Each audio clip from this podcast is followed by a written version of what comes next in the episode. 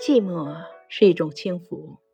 我在小小的书斋里焚起一炉香，渺渺的一缕烟线笔直的上升，一直戳到顶棚，好像屋里的空气是绝对的静止，我的呼吸都没有搅动出一点波澜似的。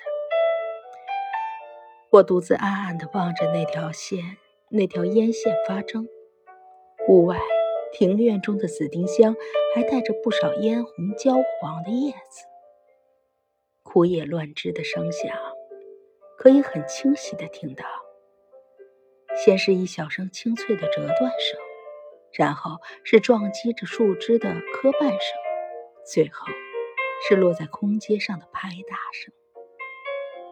这时节，我感到了寂寞，在这寂寞中。我意识到了我自己的存在，片刻的孤立的存在。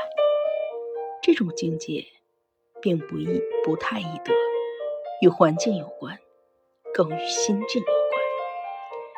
寂寞不一定要到深山大泽中去寻找，只要内心清静，随便在市里里、陋巷里，都可以感觉到一种空灵。